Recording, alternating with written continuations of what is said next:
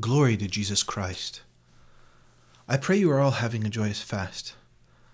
I'm just releasing this quick announcement to keep you all up to date with any changes I make to scheduling. Today's combination of the first Saturday with St. Cyril really took a lot more time than I thought it would. Nearly half of my working time this week was allotted to just Friday evening and Saturday morning. Because of this, I have fallen very far behind and need to make a decision. It is my thought that, since some form of Sunday worship is generally available to most of us, I will recoup the time over this weekend to prepare services for the upcoming weekdays. Therefore, I will not be publishing anything from the midday prayers of Saturday to the midday prayers of Sunday. That's Sunday, February 18th, 2024, the first Sunday of the Great Fast of the Triumph of Orthodoxy. I do sincerely apologize for dropping the ball on this one.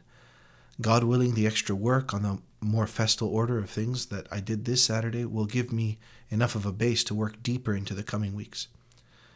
In other news, a number of you have reached out to me to ask if there was a way to support this work. As you might imagine, recording, re recording the harmonies, compiling the pieces in order, editing everything together, and publishing these five daily podcasts takes a lot of time each day and I'm taking on less of my normal work in order to do it. So, if anyone feels called to send me a donation for this time and work, I could certainly use it and will be extremely grateful.